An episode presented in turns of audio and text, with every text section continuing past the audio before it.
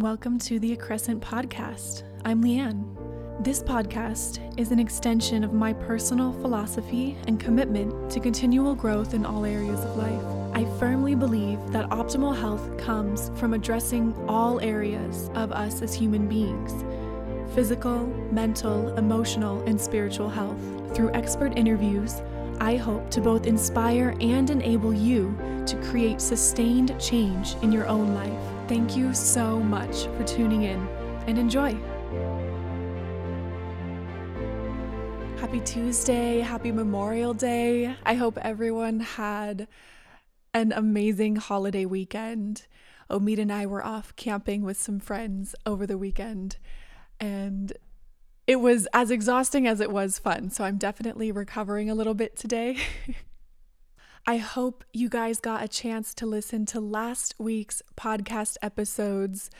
The first one released was an episode on why you should consider essential oil free skincare. That was last Tuesday. And then Friday's episode was a little bit, a solo episode. I was talking a little bit about how a dysregulated nervous system can affect our physiology with things like chronic fatigue, etc. So I talk about that for a couple minutes, but then the majority of the episode is actually a guided tapping or emotional freedom technique meditation, which was so fun, but also so nerve wracking for me to record because I've never recorded something like that. So I hope you get a chance to listen to it. I'll link it in the show notes. I found it really, really soothing. I do want to point out, I hope to do more of these. And of course, I hope that they'll get better and better with time.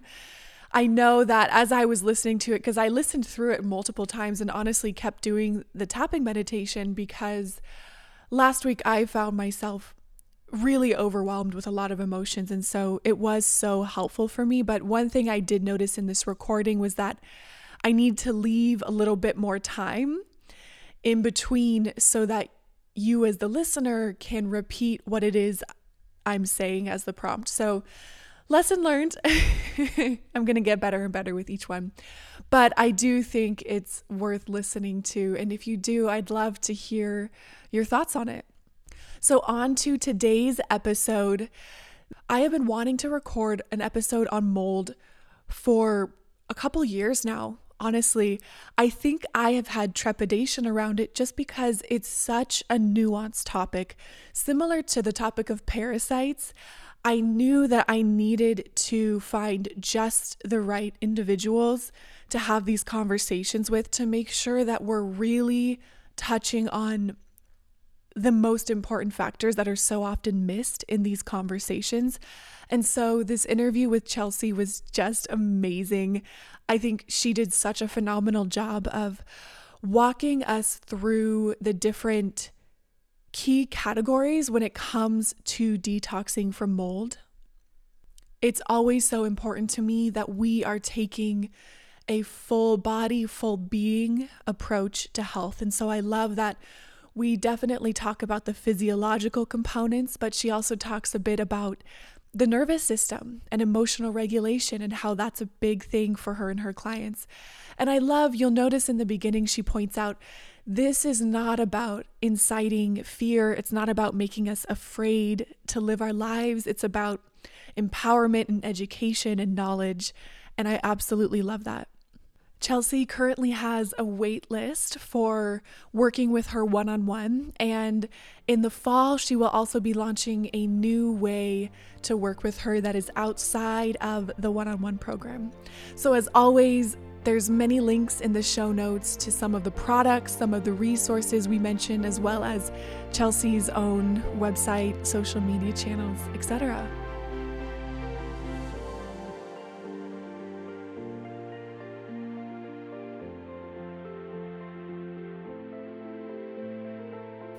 Chelsea, welcome to the Accrescent podcast.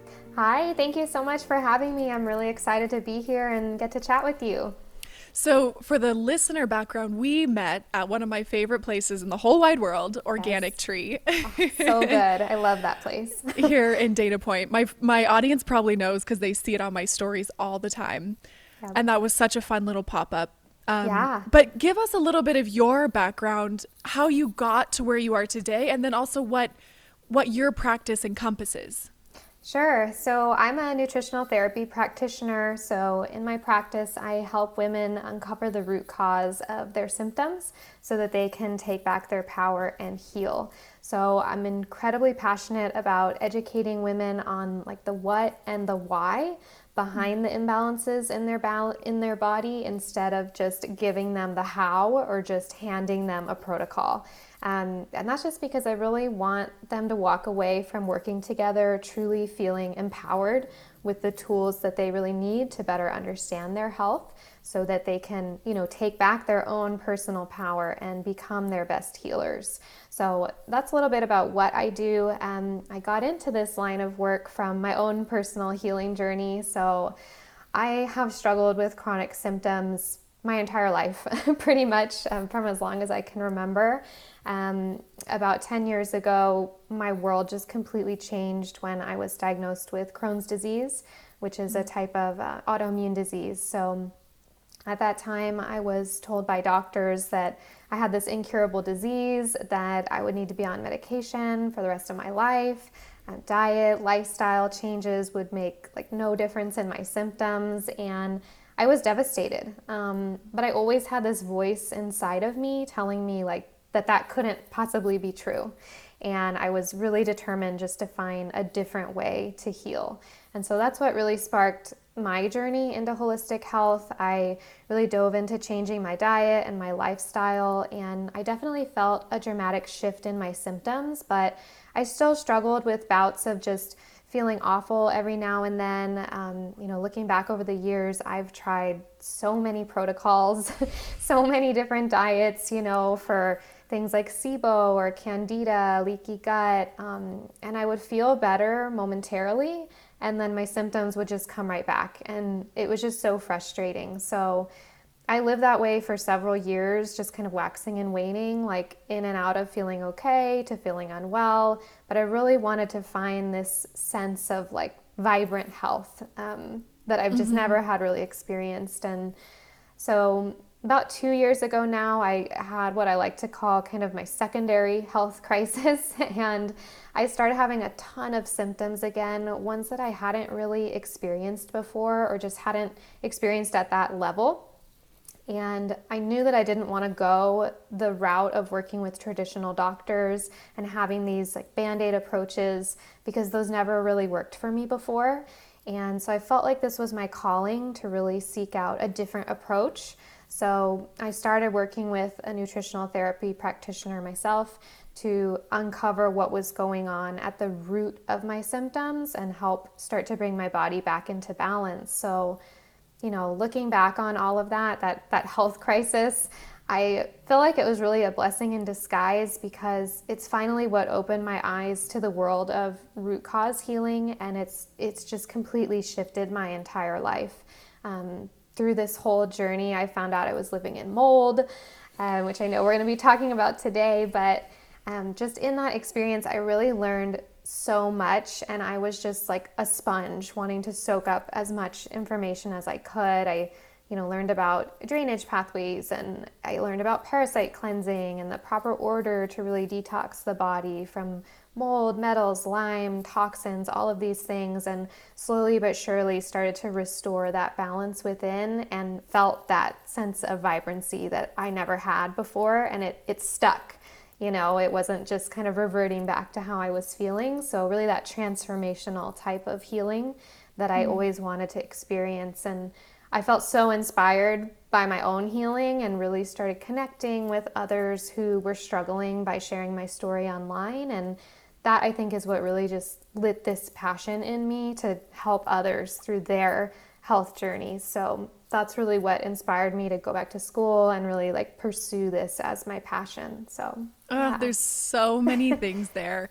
I'll point out two specifically. One, I love that you're saying you work with your clients to educate and and give them a protocol like a really customized protocol it's yes. not just i think you said the the what and the why yes yeah. yeah Yes, I, I, feel love like it's that. so important instead of just, I feel like there's a lot of people who, you know, when you're on a health journey, you want to understand what's going on with your health and you want to really get better. But I think so often, like, we can go seek out doctors or practitioners and we're really just wanting someone to like fix us when really it's about more than that and understanding that, like, deep rooted level of understanding and educating yourself on what is really going on in your body. Like why are these imbalances happening and what are we doing to really bring it back into balance? Because at the end of the day that's my ultimate goal is like i want you to move on after working from me and, and know how to you know deal with these things on your own and be able to to handle them in your own way and not not need me. Yeah you yeah. know? Which is not something at least me uh, me personally that's not something i've ever experienced in the conventional realm. For me again i know this isn't a blanket statement. I'm sure there's conventional practitioners out there who love to educate. Yes. I haven't experienced that. In fact i have been met with a lot of resistance and why are you asking too many questions? Yes. So it's or they just don't have the time which i get it. They're part of a system. They don't have a lot of control over. So anyways i just love that component of it Thank that you. that you make that a priority. And then you just got me thinking gosh we have to do a podcast on your crohn's and the process of working through that there's Yes. I, I have a couple people in my life who are dealing with it and oh. um, you know, it's. I think it's sometimes it's so much easier to send over a podcast than it is Yes. to try and Absolutely. explain it all yourself. Yeah, So- yeah, I would love to chat with you about that. It's yeah, it's definitely a big story to unpack, and there's a lot of um, it's very multifaceted, you know, and yeah, I would love to just share share more on that topic. Yeah. So pivoting to mold a bit, I was telling you before we were we started recording, I don't have any episodes on mold, and one of the reasons I have been hesitant to do a podcast is because I just know it is such an intense, nuanced topic that I want to make sure I get it right. I cover as much as possible, even though I'm sure we could do 10 Yes. podcasts on this single topic. But we're going to try and hit some of the bigger questions. But just for someone who is like, why is mold a big deal? Maybe this is the first they're hearing about it. I kind of want to start there of why should this even be a concern so that our ears get perked up and we really listen to the rest of it. Yeah, so mycotoxins themselves, they are toxic chemicals that are produced by mold. Um, and before we kind of dive into, you know, my thoughts on this, my goal is never to induce fear, and I know that that's your goal as well. And so I don't want people to hear this and become afraid of mold. The goal instead is to really empower you with information and really raise your awareness um, because knowledge is power. So I always like to say that because, like you said, mold, I mean, it really is like going down a rabbit hole. It really is like opening Pandora's box. And I think that's one reason it's so, so important to have the level of support from a practitioner while you're really walking through this.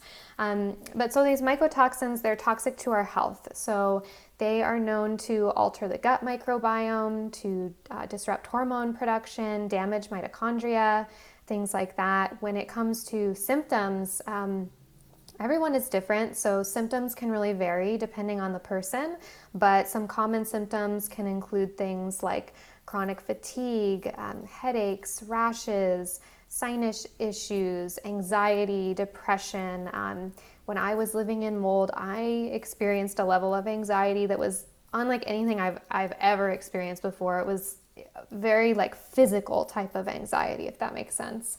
Um, shortness of breath, rapid heartbeat, uh, hair loss, nosebleeds, brain fog. Some people can have like numbness and tingling, um, vertigo, digestive issues, trouble sleeping. Insomnia is a big one that I see a lot. Um, excessive thirst or urination, like waking up to urinate multiple times in the night, that can be a big red flag, um, and weight changes as well. So those are just some of the like more common symptoms. Um, but mycotoxins themselves, they weaken the immune system, which can really lead to secondary infections or the activation of dormant infections in the body, which is one reason why it's such an issue when it comes to health. Um, and that's really an important concept to understand is it's never just one thing that's affecting someone is in my experience um, so it's never just mold there's typically a combination of things at play that's pushing the immune system out of balance. So that can look like a parasitic infection lyme bacteria even experiencing trauma for example. And so this is why some people exposed to mold may not feel symptoms while some people may feel completely bedridden um, the way that we respond to these toxins really has to do with the overall health of our immune system and the terrain of our microbiome. But with that said, mold itself can significantly weaken that immune system, which then kind of opens up the door for all of these other things that may have been lying dormant to kind of be activated, if that makes sense. Yeah, I love the analogy of if the immune system is an army, we have so many soldiers. Yes. Yeah. And if we're living in mold or chronically exposed to mold from whatever source, that is chronically on a daily basis using up X number of our army. And so, with that, then anything else we might be exposed to, we're going to have less resources available to respond to them. And then I do think that's why it's so often that it does become a little bit of a snowball of. Mm-hmm issues on top of issues and that's why it's a little bit of that peeling the onion back yes exactly yeah great analogy there so you said you mentioned living in mold this mm-hmm. is definitely one of the big sources is a home that maybe has mold in it yes. so what i want to touch on here is how might someone know if their home has mold but then also what are there other sources of mold exposure? And yeah. can we talk about those a little bit? But let's start with the home. Sure. So, the most common source that everyone associates with mold is definitely in water damaged buildings. Um, like in the home, um, mycotoxins themselves can they can stick to things. So things like walls, um, clothes, carpet, dust is a big one. Um, they can line kind of the frames of your windows, your laundry machine, even smoke particles. So, places in your home like your bathroom or even your kitchen are really common areas that can contain those mycotoxins.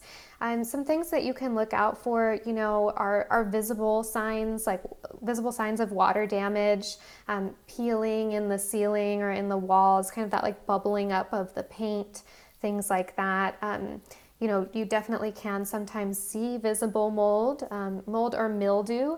They're, they're different things, but it's when you're having mildew, that's a sign that there is some, you know, there's some potential mold growth going on uh, that shouldn't be there. So those are some things to look for. But also in the home, it's difficult because just because we can't see it doesn't mean that it's not there. Mm-hmm. Um, so, you know, some things to look for are, you know, like lining the windows, anywhere in your home that has extra condensation or that has extra like moisture. Those are some areas that you really want to check, like under your sink, around your shower. Um, one simple way that you can see it's not like a diagnostic type of way, but one way mm-hmm. that you can get an idea of whether there are mycotoxins in the air, especially in your bathroom, is to actually look at the toilet bowl and see if there is kind of a ring around it that forms a lot that's that's kind of difficult to remove. That can be a sign that there's mycotoxins in the air, mm-hmm. or even in the um, gosh, I can't think of what it's called, but the, the tank of the toilet itself, uh, uh-huh. if you open it, um, you can sometimes see some visible signs of mold in there. So, those are some areas in the home, but exposure can also happen from foods. So, uh, things like gluten and grains, nuts, seeds can commonly have mold, chocolate, um, coffee as well. Coffee is a big one, actually. And coffee beans are highly contaminated with mold. So, one of the first things that I recommend my clients swap if they have mold toxicity or if they want to prevent it is to switch their coffee to uh, an organic mold free coffee. Most people drink coffee, so that's one uh, good swap to make. Um, my favorite is called King Coffee. Yeah, yeah and I, I want to I want to ask here really quick. I just had this come up the other day where I many people have made the switch to organic coffee. Mm-hmm and one of the points I was making is unfortunately, organic on its own doesn't mean mold free. Correct. Yes. Yeah. So it's important to really pay attention to your sourcing and you know do your research and find out how that company actually handles contaminants and what are they doing to keep the coffee beans themselves from being contaminated from things like mold or other type of growths. And so one of my favorite brands is that um, king coffee by organo. Uh, not only is it organic but it's also mold free and contains uh, reishi spores. And reishi is incredibly beneficial for balancing the immune system reducing inflammation. So that that's my favorite swap there. But yeah, I would say those are those are the main sources of mold: um, water, buildings, and uh, in your home and in your food as well. I'm curious when it comes to the nuts and the seeds. Have you, is this something that you avoid altogether, or maybe in treatment phase you're avoiding, and then in maintenance you're consuming less? And then also, have you personally been able to find, or do you know of just like right now there's coffee brands that are testing for mold and can mm-hmm. third party verify there's no mold. Is there mm-hmm. anything with nuts and seeds? Because i did a mm. whole search for this. I couldn't find anything. Yeah that's a great question. I haven't specifically look i haven't done too much research into doing that trying to find a brand that is like that.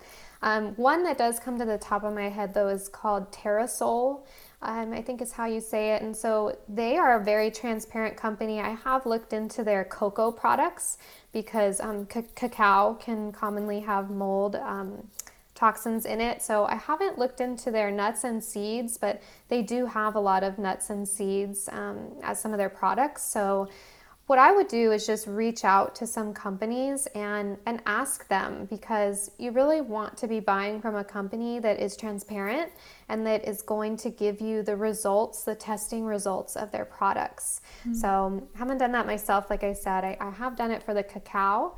Um, but when it comes to nuts and seeds, I, you know, it all depends on the person. If they are really reacting to a variety of foods, which a lot of people do when they are living in mold. Their immune system becomes so compromised that they then develop some histamine issues or some mast cell reactivation. They can become very, um, have a lot of food sensitivities happening. So, for that reason, we might limit some nuts and seeds and different foods depending on what they're reacting to. But overall, I try to take an approach when it comes to working with clients of bringing more foods into the diet mm-hmm. versus bringing them out. So, it's definitely something that I want to be aware of and be mindful of if someone's living in mold. Like, we don't want you eating a ton of nuts or seeds. But that said, there, I mean, there are really incredible nutrients in there, omegas and things like that. So it's really very bio individual, depends on the person. Hmm. You're reminding me of a client I had last year who. I was doing bioenergetic testing with. Mm-hmm. I know mm-hmm. you do this as yes. well. You utilize this. And they came to me and were saying, I've had chronic diarrhea for three months now. Mm-hmm. I don't know what's up. We did a bioscan and all of these molds came up. And mm. looking into the molds a little bit more, they were all food sources of mm-hmm. mold, commonly found in the nuts and the seeds. I yes. think even the dried fruit. Mm-hmm. And talking with him about it, he was like, I eat nuts all day long. Yep. All day long. It's like my go to snack food. And so we said, okay, let's just take a little break. Let's give yeah, the body a rest exactly. from that. Exactly. And he said within two days, his stools were hard again. Wow.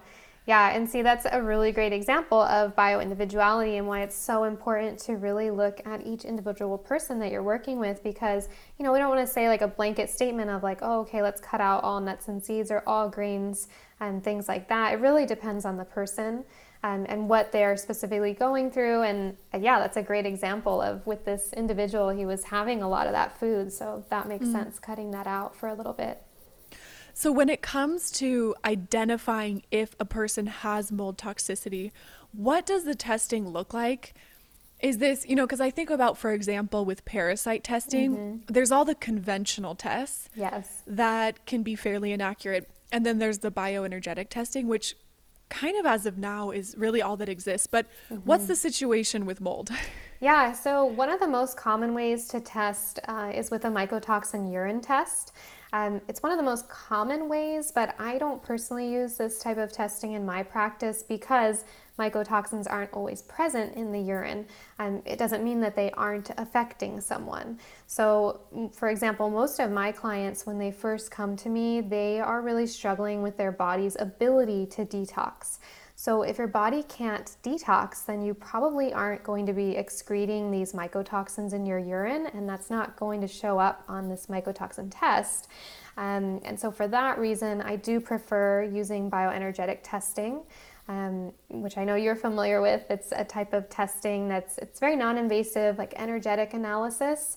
Uh, it has the ability to detect stress and measure the body's energetic reaction to various substances, um, pretty similar to muscle testing, if listeners are familiar with that. But not only can it tell us if someone is resonating with mold, but it can also give us deeper insight into other toxins as well. So things like bacteria, parasites, metals, chemicals, viruses, and it can tell us how stressed your body's organ systems are, uh, nutritional imbalances, food and environmental sensitivities, hormonal imbalances, and even supplements that your body is resonating with as far as solutions. So it's very comprehensive, really helps us get to the root cause and provides us with solutions as well.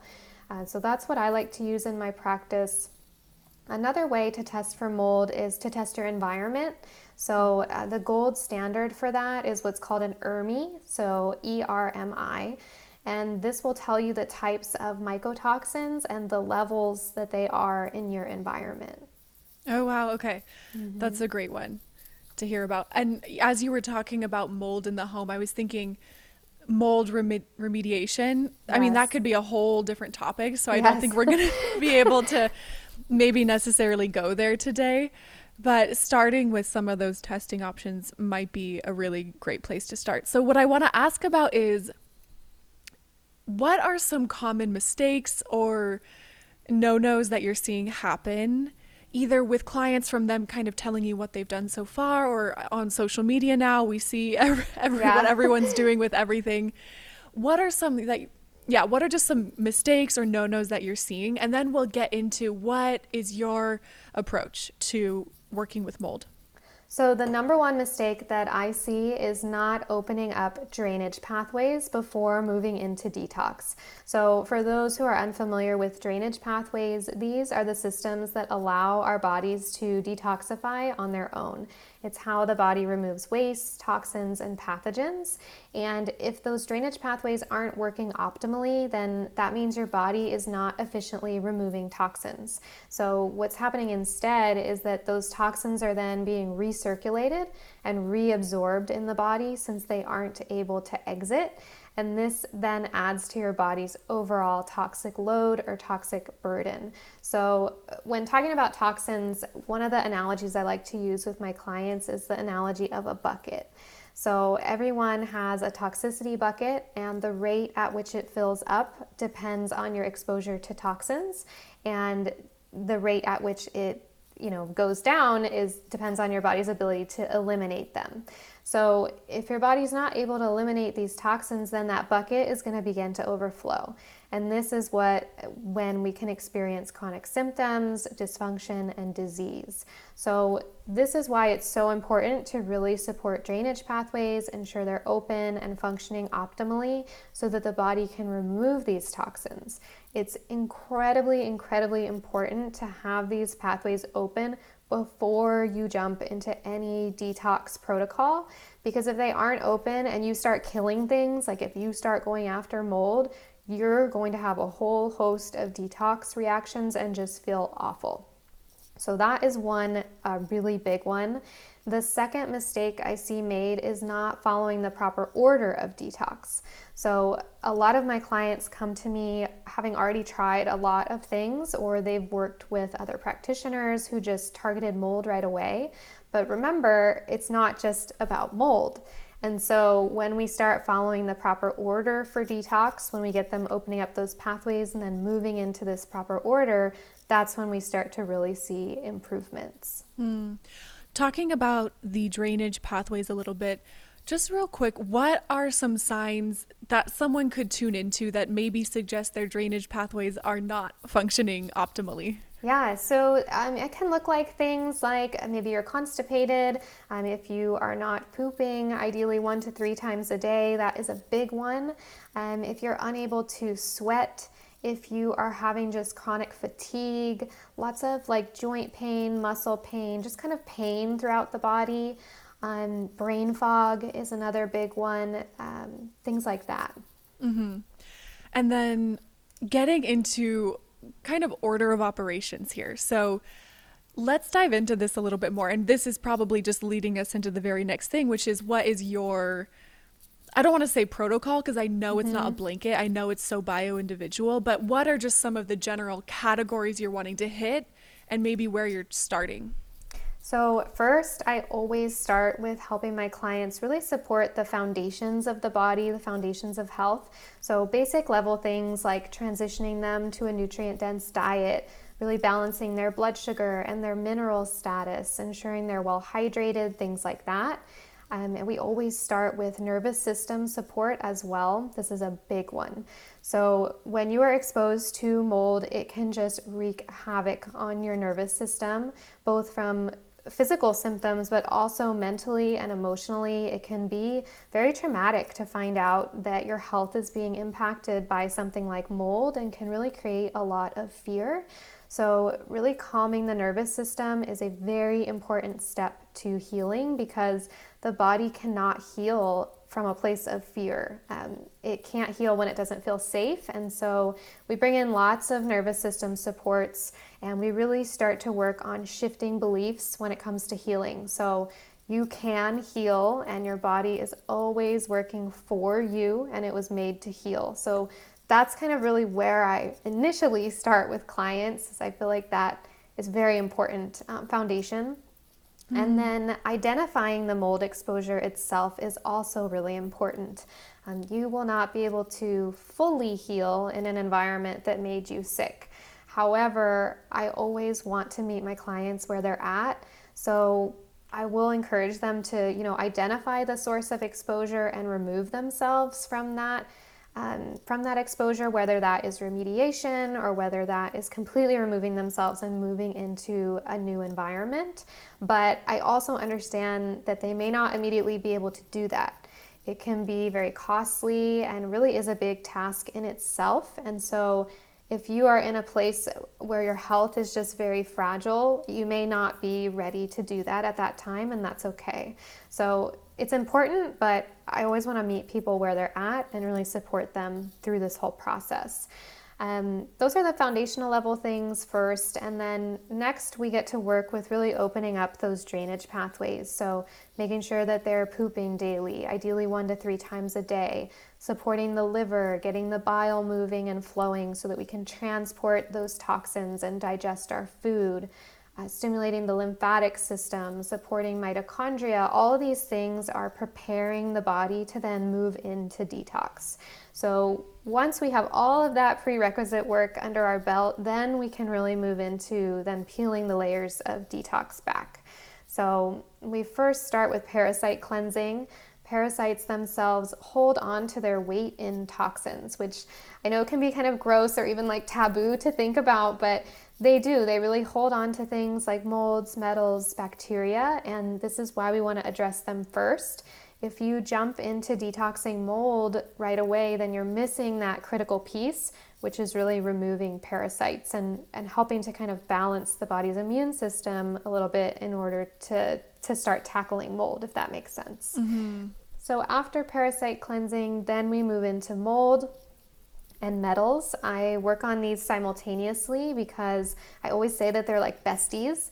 They're very attracted to each other. So, this is the layer where we also will work on candida as well because that's a type of fungus like mold. So, typically, this phase looks like really continuing to keep those drainage pathways open, continuing to support the nervous system, using high quality binders to bind those mycotoxins and metals and help draw them out of the body. Uh, making sure that you're sweating daily. Hot baths are a great way to do that, or sauna, depending on the person. And then once we have done mold detox, we can then move into deeper layers like addressing Lyme or viral load. It really just depends on the individual person. Mm. So much good stuff here I want to highlight.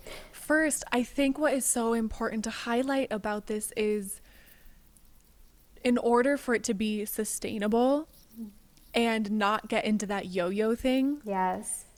It actually is a little bit of a slow build up. Yes, absolutely. In terms of almost like this wave of we're, we're doing some slow, really gentle things to mm-hmm. build up mm-hmm. our body to support it first. Then we might go a little bit harder with the detoxing.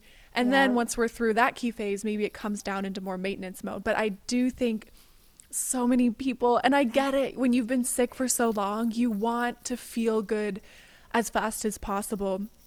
But when we jump into the detox phase too quickly, yes, you you're exacerbating the problem.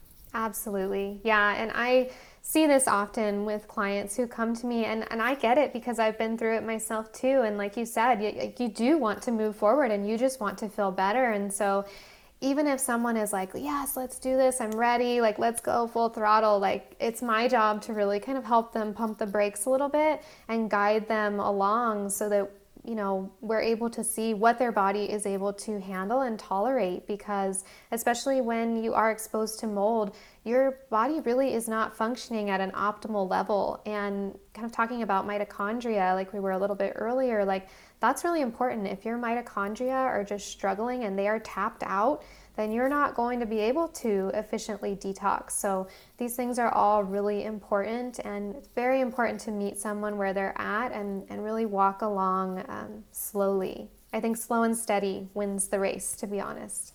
Totally. Because the other thing, which I'm sure I hear, I'm sure you often hear too, is they're gung ho for about a month and then yes. fall off for a couple months and then are gung ho again. And so that slow and steady not only allows for the real getting to the root of the issue and actually eradicating it, but it also is what is more sustainable. Even if yes. you can't jump in with everything right away, it just being able to go, look, if this is all you can manage right now, but you can manage this consistently, mm-hmm. let's start there. Absolutely. Yeah, consistency is key. So, one of the other things I want to highlight, because this is something I'm learning so much about right now, is the nervous system. Mm-hmm. I'm doing a whole somatic stress release ah, program, which has been amazing. awesome. And just, you know, learning about not only how trauma disrupts our nervous system, but also there's very physiological things mm-hmm. that can mm-hmm. disrupt our nervous system too. But can you just talk a little bit about this? I know it's a topic all on its own. And what are some of the tools you utilize to yeah. give that nervous system a little bit of support? Sure. So yes, the nervous system is so so important. Um, you know, like I said earlier, if if we are in a place where our body does not feel safe, then we really aren't able to heal. And that's really the nervous system's main role is it's it's trying to help us stay safe. And so very, very important to really support uh, that system. And, you know, trauma really comes into play when it comes to the nervous system. And so, doing a lot of work to help to identify what some of those traumas are that you may have experienced and how they are affecting your health is really one big place to start. Um, I don't know if you're familiar with mind, body, spirit release, MBSR. Um, but that's something that it's not something that I practice, but I recommend that a lot of my clients um, start working with an MBSR practitioner in tandem while we are working through these root cause protocols at the physical level because it's very supportive for the nervous system. It's essentially a way to kind of tap into the subconscious and help to see maybe like limiting beliefs that someone may be holding on to, negative type of emotional blocks, and replace those with more positive types of emotions and can be very, very healing. Um, the other thing that is really helpful is really limbic system retraining. So there's a variety of different programs that focus on this. One of my favorite ones is called Primal Trust. Mm-hmm. And so I do have some clients who are going through that program right now, and it's really, really helping them. But kind of just backtracking, something that I wanted to add just about the nervous system and how you can really tell if it's dysregulated, especially if you are living in mold or experiencing a high toxic load.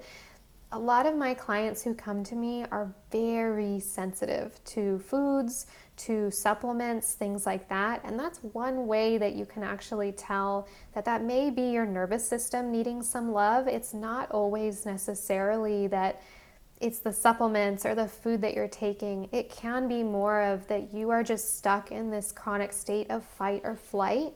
And so what really whatever you are putting into your body it's just not having it because mm-hmm. you're just in this chronic state of fight or flight. And so that's really what this nervous system work does is help to bring the body into a more parasympathetic more rest and digest state so that you are less reactive to these things and can then slowly start to move forward on these protocols mm.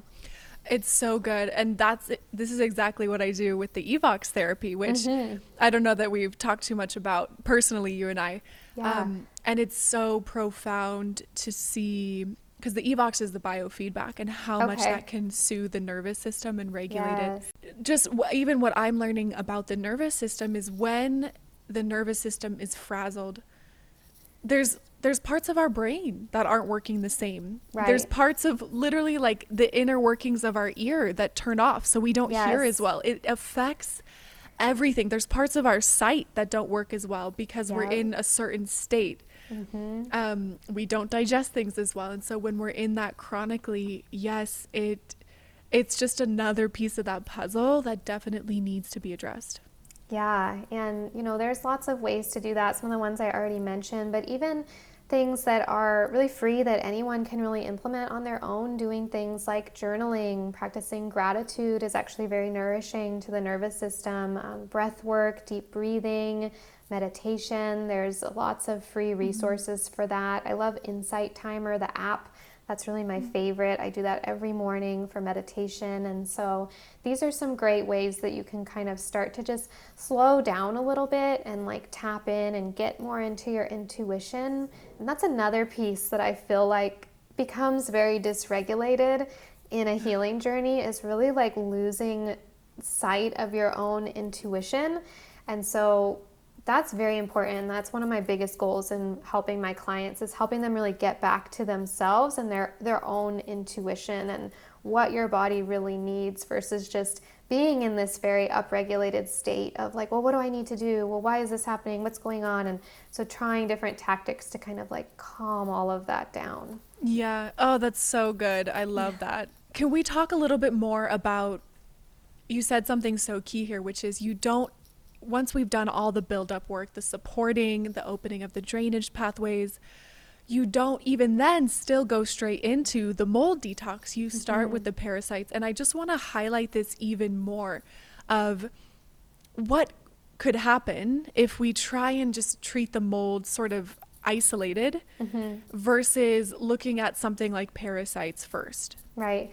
So if we try to treat it isolated, I mean, it really depends on the person, right? Like if someone to, to this day, I, ha- I haven't really gone after mold immediately for someone. Now, if they were having significant mold symptoms, we might start to do a little bit of specific mold detox. However, when we're really working on parasites, we're going to be having you on a high quality binder at that point as well. And so that is going to be starting to bind like some mycotoxins there.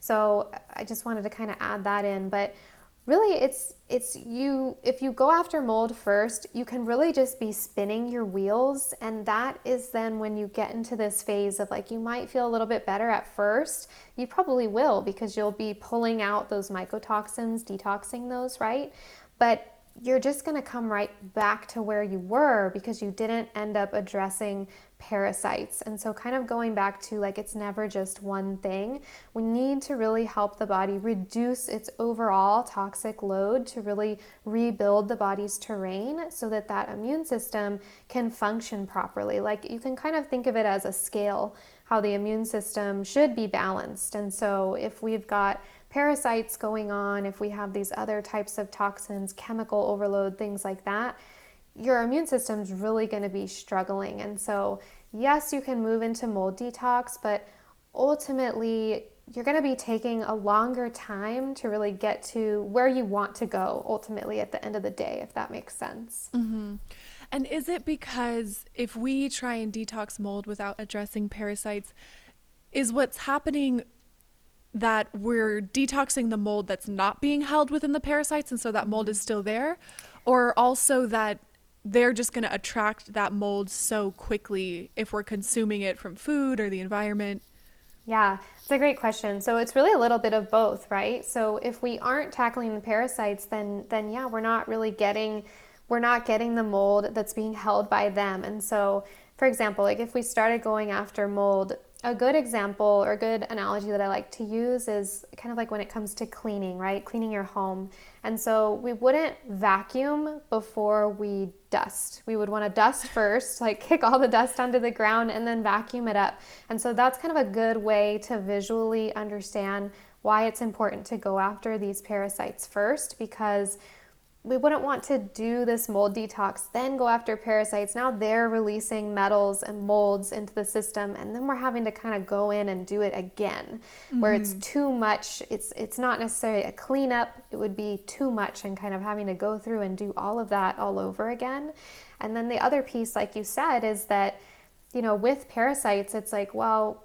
Why are these things really able to thrive in the first place? And so you know, these parasites are kind of thriving off of this mold, and mold is vice versa. So I always kind of tackle the parasites first, especially because they're just such a like kind of the biggest critter in the gut when it comes to um, size and when it comes to just issues that they can pose in the body. And that's one way also to really just start getting people to start feeling a lot better because parasites really do contribute significantly to a lot of chronic symptoms.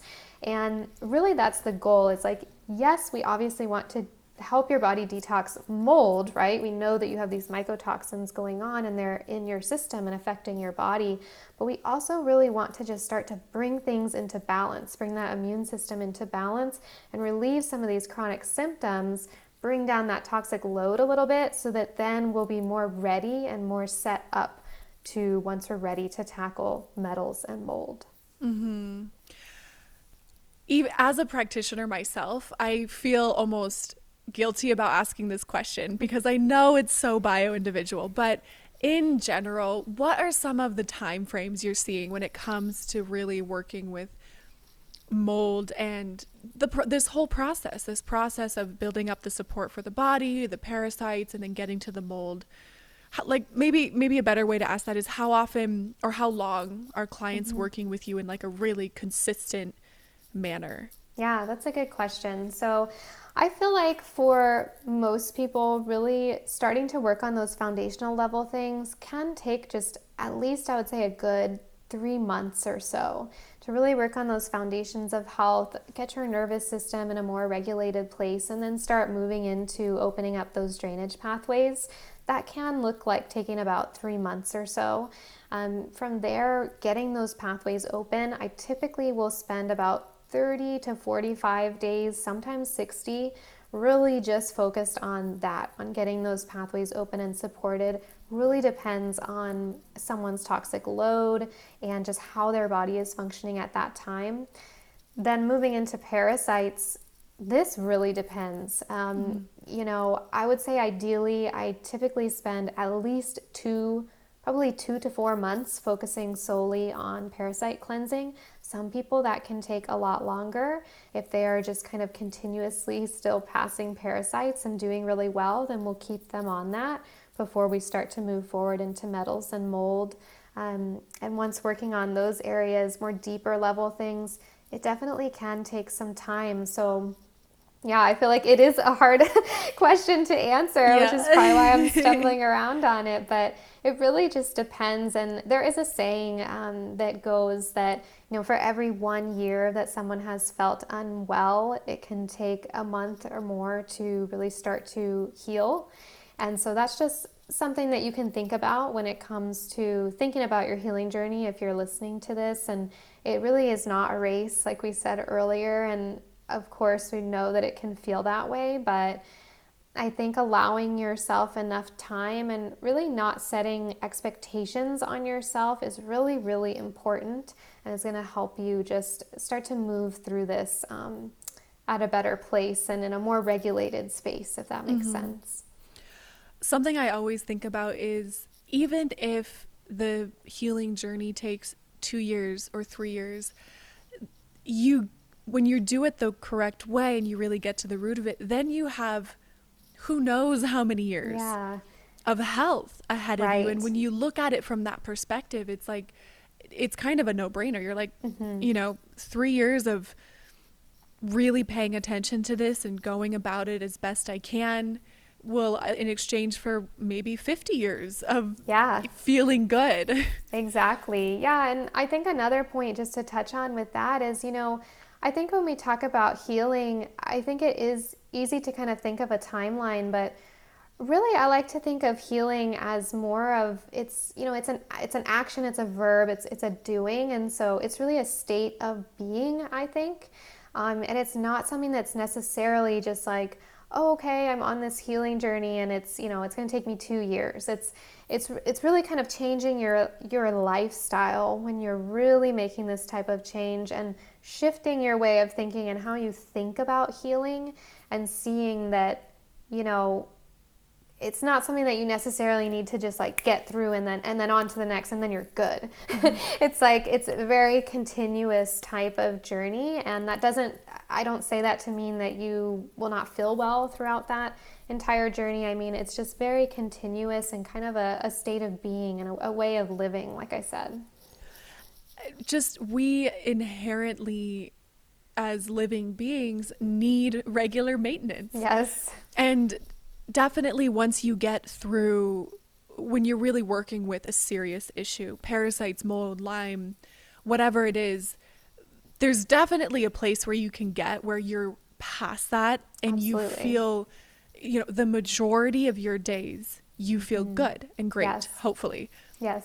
but if you want to continue feeling good and great, of course, things need to be maintained. There's a new, as you said, there's a new state of being that we enter into.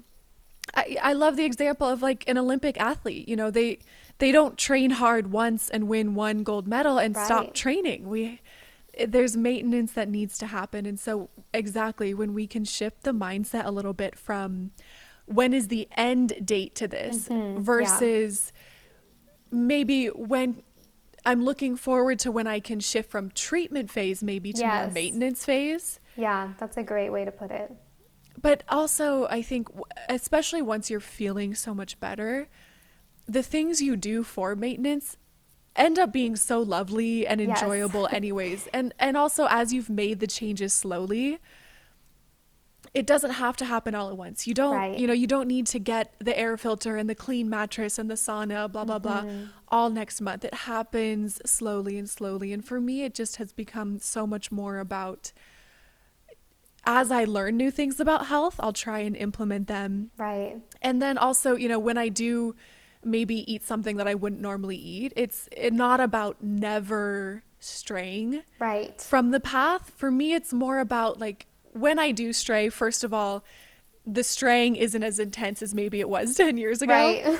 and I'm going to support myself to get back to where I want to be as, as quickly as possible, really. Exactly. Yeah. And I think that's where this piece of really teaching people how to heal and that they are their own best healers, like it's just so invaluable and so important because, you know, you are going to get out of this kind of treatment phase, like you said, and, and move into this more maintenance phase. And you want to be able to continue that maintenance and continue supporting your body, especially with the toxins that we're exposed to in this world. Like, it's not about fear, like we said earlier, it's about really just being aware and like supporting your body as best as you can. So, that's really a good way to look at it is, you know, yes, you're going through this and it's really difficult, but try to think on the other side and at all the new tools that you're going to have and all the things that you're going to learn and all the ways that you're going to really strengthen your life and just bring new meaning into it, really. Yeah, yeah. Oh, it's so good. So, a fun question that I have just enjoyed asking, particularly in these health related interviews, is some of your favorite tools, biohacking ideas, even supplements, particularly when it comes to mold. And the supplements I'm careful with because I know mm-hmm. this is so bio individual. So if you're like, uh, there, there's nothing I want to share yeah. there, I get it. I totally get it. But I do always love to hear, like, what are some of those little extra things that you bring in that are pretty, in general, pretty good for everyone? Great yeah. question. So, some tools that I like to utilize are things like when it comes to mold, um, propolis nasal spray is actually really helpful. Um, propolis is amazing for tackling mold. You can also um, purchase propolis like diffusers and diffuse it in your home as well, which is pretty cool. Um, saline sinus rinses are another great thing that can be helpful if your sinuses are really impacted due to mold. You can even add some binders in there with the guidance from your practitioner, but that's kind of a hack that you can do too, just to get if there's mold mm. that's inside, up inside your sinus cavities.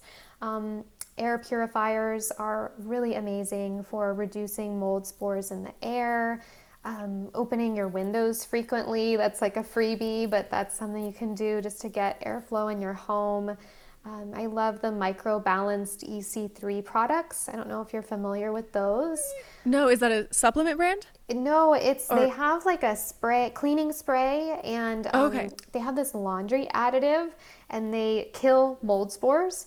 So it's a really great way to help like prevent mold in your home. You can clean with them. Um, you can use it in your laundry machine to kind of keep your laundry machine clean as well. Um, other things I love, I've been very into my red light lately. Um, I have a red light from Therasage. Um, I don't have a sauna yet, but I have one of their red light panels and love that. Um, it's very like calming, I think, and really helps reduce inflammation in the body too. Um, what else? A lot of like lymphatic types of supports are really helpful for the nervous system. And this is kind of a good way to just give yourself some self love too. Um, like things like dry brushing, gua sha is really great. Um, using a vibration plate is another one. That's like a really great way to stimulate the lymphatic system or a mini trampoline. I have one behind me in my office. I, I have jump both. on there. yeah. Oh, they're my favorite. They're, they're awesome. Favorite. And it, it's easy to like use those and kind of stack your biohacks. Like you can be on there and kind of be doing something else at the same time. So um, yeah, those are some of the tools that I like when it comes to mold and the nervous system supports. Um, like we mentioned earlier, and of course, you know, working with a practitioner, I highly, highly recommend while moving through a mold journey. But yeah, those are some of my favorites. So fun. Well, Chelsea, thank you so much. This was wonderful, better than I could have hoped. I know, like we said in the beginning, we could just go on and on with this topic, yes. but I think it's such a good foundational starting point. So thank you so much. Absolutely. Thank you for having me.